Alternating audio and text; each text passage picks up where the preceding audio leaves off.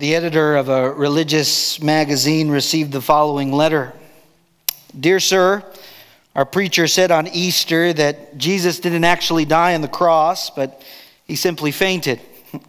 His disciples lovingly nursed him back to health. What do you think? If you asked me, I would have said, Get out of there. But this was his reply Dear reader, uh, beat your preacher with a cat o' nine tails with 39 heavy strokes. Nail him to a cross, hang him in the sun for hours, run a spear through his heart, embalm him, put him in an airless tomb for 72 hours, and then see what happens. On this Good Friday, we take time to reflect on the suffering and the death of Jesus Christ, who died for our sins.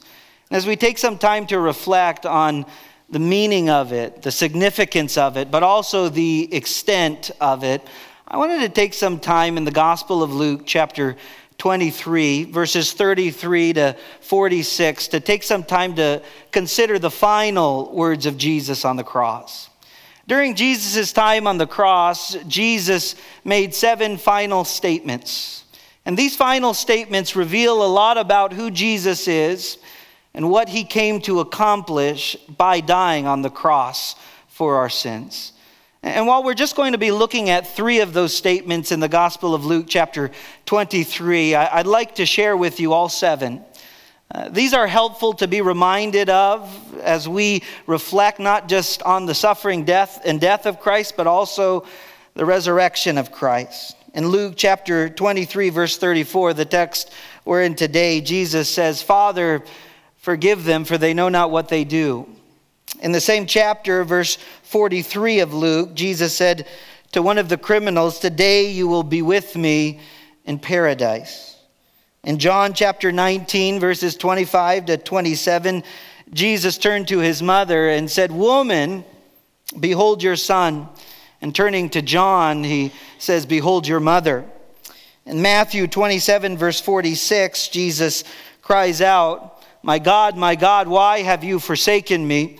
As he quotes Psalm 22 there. John 19, 28, Jesus cries out, I thirst. In John 19, verse 30, Jesus cries out, It is finished, tetelestai. In other words, paid in full. And then lastly, in Luke 23, 46, Jesus says, Father, into thy hands I commit my spirit.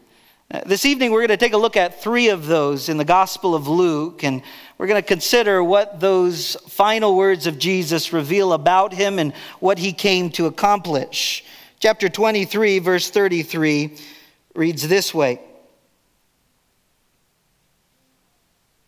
And when they had come to, to the place called Calvary, there they crucified him, and the criminals, one on the right hand and the other on the left. Then Jesus said, Father, forgive them, for they do not know what they do. And they divided his garments and cast lots. And the people stood looking on. But even the rulers with them sneered, saying, he saved others, let him save himself if he is the Christ, the chosen of God. The soldiers also mocked him, coming and offering him sour wine and saying, If you are the king of the Jews, save yourself. And an inscription also is written over him in the letters of Greek, Latin, and Hebrew This is the king of the Jews. And one of the criminals who were hanged blasphemed him, saying, If you are the Christ, save yourself and us. But the other answered, rebuked him, saying, Do you not even fear God, seeing you are under the same condemnation? And we indeed justly, for we receive the due reward of our deeds. But this man has done nothing wrong. Then he said to Jesus, Lord, remember me when you come into your kingdom. And Jesus said to him, Assuredly, I say to you, today you will be with me in paradise. Now it was about the sixth hour, and there was darkness over all the earth until the ninth hour. Then the sun was darkened and all, and the veil of the temple was torn in two. And when Jesus had cried out with a loud voice, he said, Father, into your hands I commit my spirit. And having said this, he breathed his last. You know, as we take time to reflect on the final words of Jesus, we're reminded Jesus was hung on the cross from 9 a.m. to 3 p.m. for a total of six hours. From noon to 3 p.m., darkness covered the land. And as we take some time to reflect on these six hours that Jesus hung on that cross, he made, at least it's recorded in Scripture, seven statements. Now, if you consider the nature of being crucified, you can consider and appreciate the fact that anyone would say anything because, as one would be crucified on a cross, the manner in which they would die, the purpose of crucifixion was not in order to kill them quickly, but to kill them slowly. It was a slow death, and the reason was they wanted you to die by suffocation. And as you hung on that cross and you struggled to breathe, what you would do is you would press up with your, your, with your legs in order to alleviate some pressure on the chest so that you could take a breath. And then taking that breath because of the pain, the excruciating pain rushing through your legs because of the places where they were pierced, you would then find yourself struggling to breathe. And this would go on for hours, if not days. And Jesus, in his final statements, the first of which we see in verse 43, cries out, Father, forgive them, for they know not what they do. What do the final words of Jesus reveal about him? First, the final words of Jesus reveal his heart for the lost. You know what Jesus' heart was for the lost in that moment? Forgiveness. You know, as you consider that first statement, you consider the recipient of the prayer. Jesus, in this moment of great suffering, still has access to the Father. And it's interesting to note that the relationship between the Father and the Son and the Son and the Father have not changed in this moment.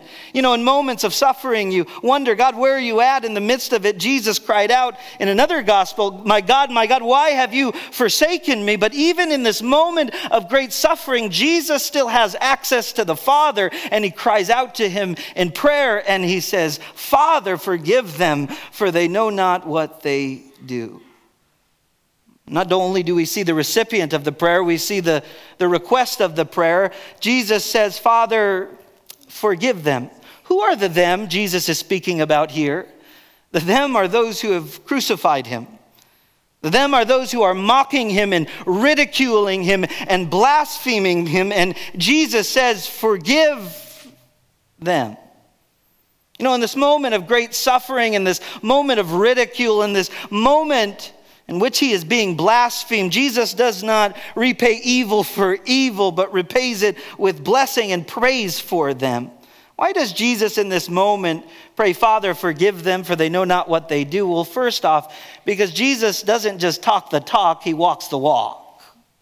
In Mark chapter 10, verse 45, Jesus says, The Son of Man did not come to be served, but to serve and to give his life as a ransom for many, even those who have crucified him, even those who have mocked him, even those who have ridiculed him, and even those who are in this moment blaspheming him. Father, he cries out, forgive them.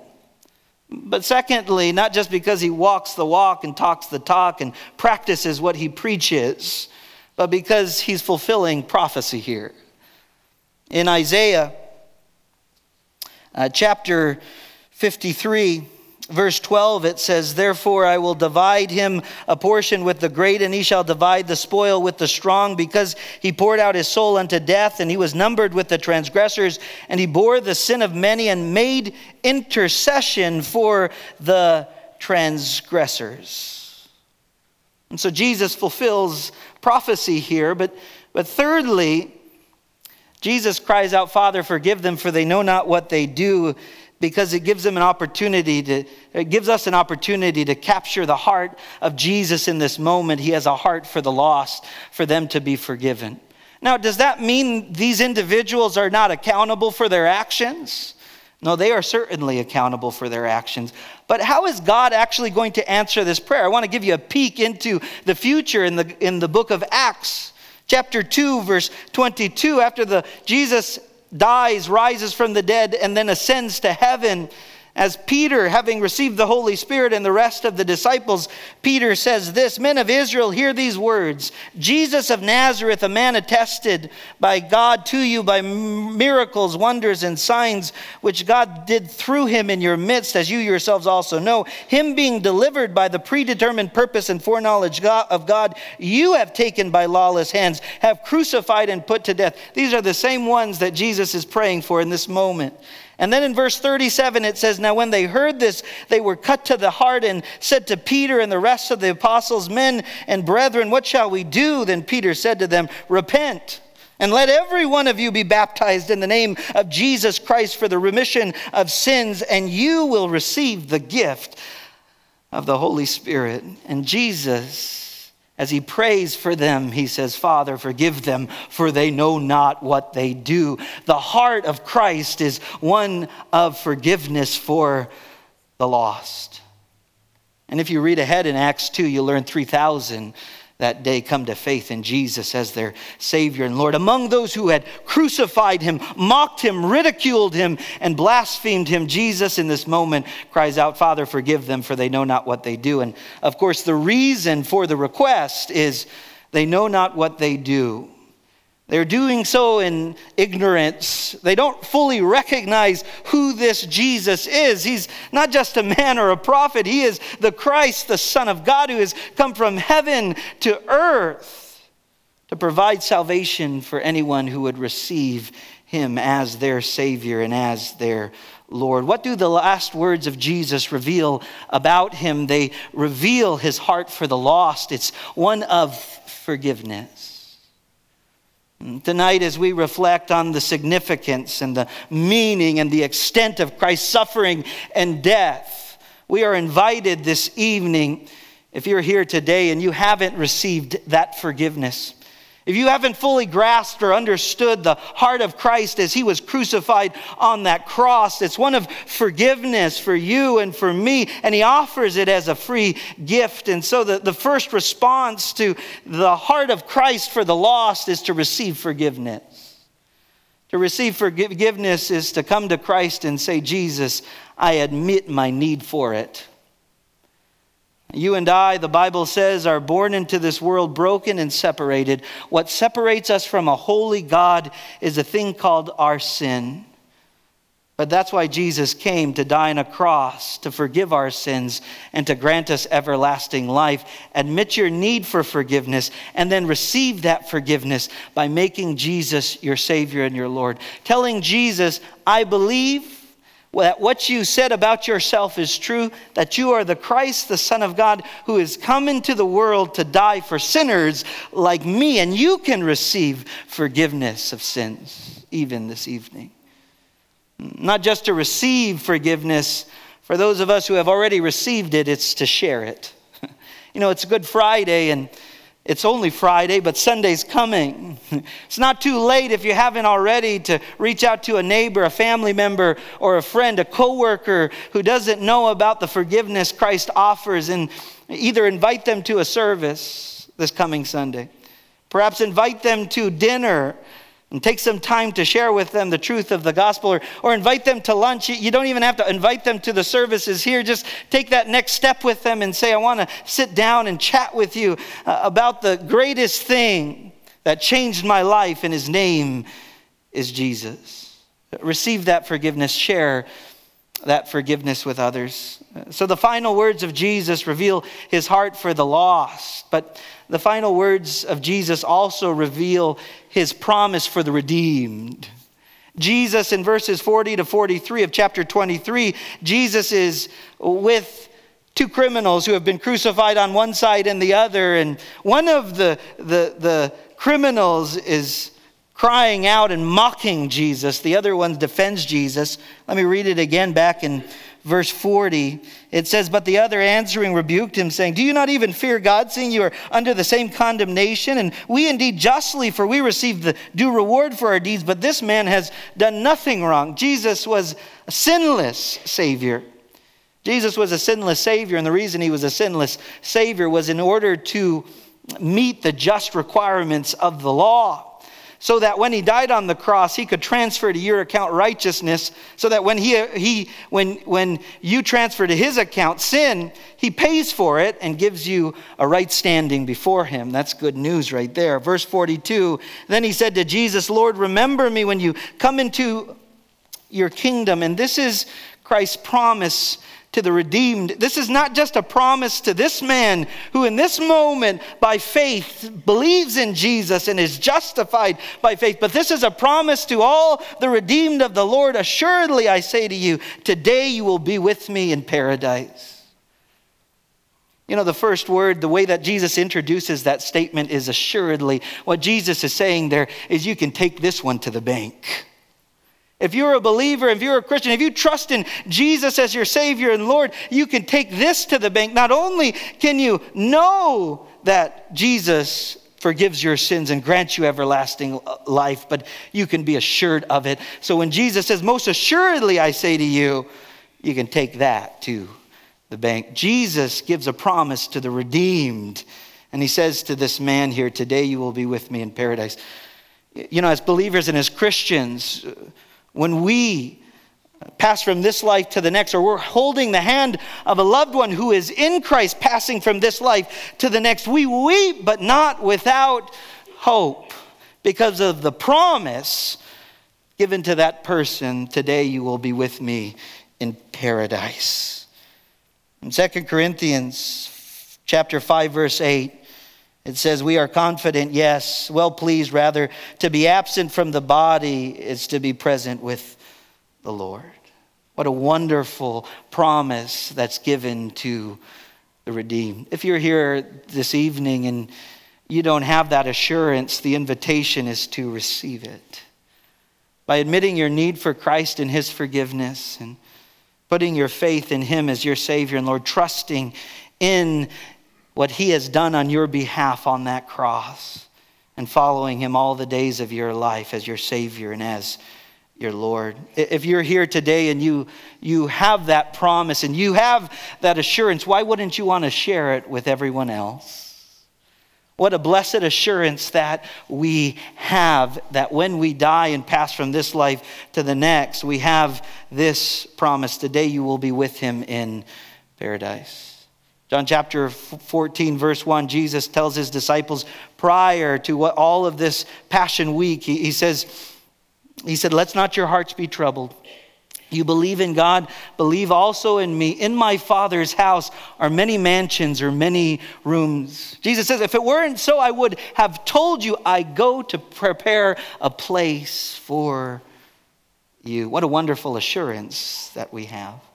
And then, thirdly, this evening, the the, the, the final words of Jesus on the cross, they don't just reveal, as we've been taking a look at it, his heart for the lost, one of forgiveness, his promise for the redeemed, which is eternal life in heaven, but also his sacrifice for sinners.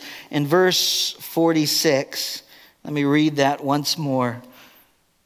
It says, And when Jesus had cried out with a loud voice, he said, Father, into your hands I commit my spirit. And having said this, he breathed his last. What was Christ's sacrifice for sinners? It was his life.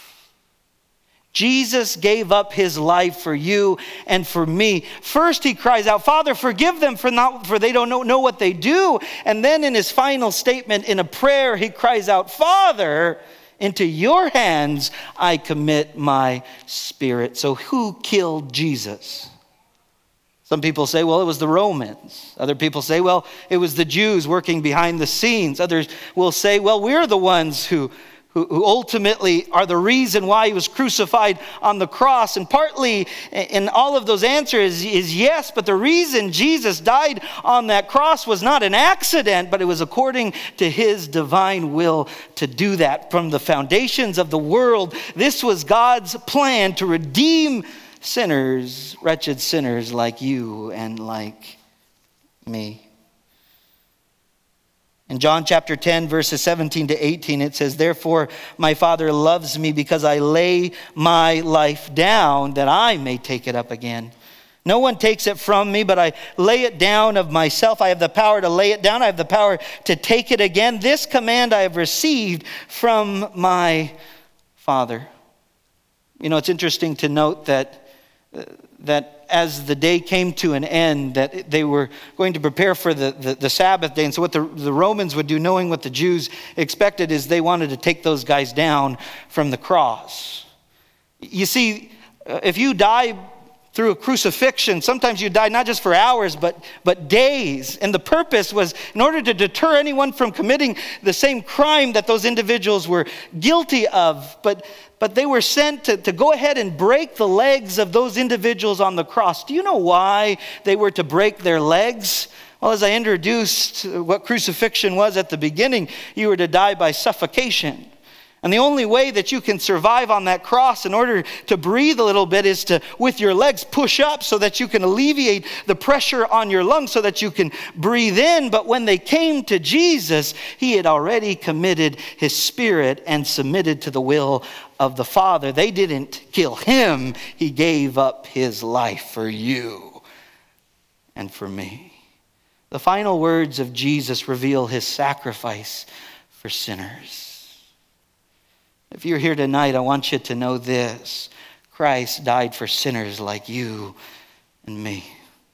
Our step, first step is to admit our need for Christ and Him crucified, to thank Him for the plan of redemption, for submitting to the will of the Father by coming from heaven to earth, condescending into the incarnation, being born in a manger in order to die on a cross for your sins and for mine, and to receive salvation as a free gift through what He accomplished on that cross. What makes Good Friday so good? Let me finish with a few verses in scripture. 2 Corinthians 5:21 says this, "For he made him who knew no sin to be sin for us that we might become the righteousness of God." Colossians 1:13 to 14 it says he has delivered us from the power of darkness and conveyed us into the kingdom of the son of his love in whom we have redemption through his blood the forgiveness of sins. What makes Good Friday so good? First John chapter 2 verse 2 it says and he himself is the propitiation for our sin. He satisfies God's wrath against our sin and not for ours only but also for the whole world. What makes Good Friday so good? Philippians chapter 2 verse 5 says let this mind be in you which is also in Christ Jesus who being in the form of God did not consider it robbery to be equal with God, but made himself of no reputation, taking on the form of a bondservant. Coming in the likeness of men and being found in the appearance as a man, he humbled himself and became obedient to the point of death, even death on the cross. Therefore, God has highly exalted him and give him, him the name that is above every name, that at the name of Jesus every knee should bow of those in heaven and those on earth and those under the earth, and that every tongue should confess that Jesus Christ Christ is Lord to the glory of God the Father. If you haven't received the free gift of forgiveness tonight on this Good Friday, I want to offer you that in accordance with God's word by admitting your need and receiving salvation. And if you have received that gift, don't keep it to yourself. Share it with as many people as possible. In a moment, we're going to take a moment to pray. And as we prepare, pray, we're also going to prepare our hearts for a time of communion together.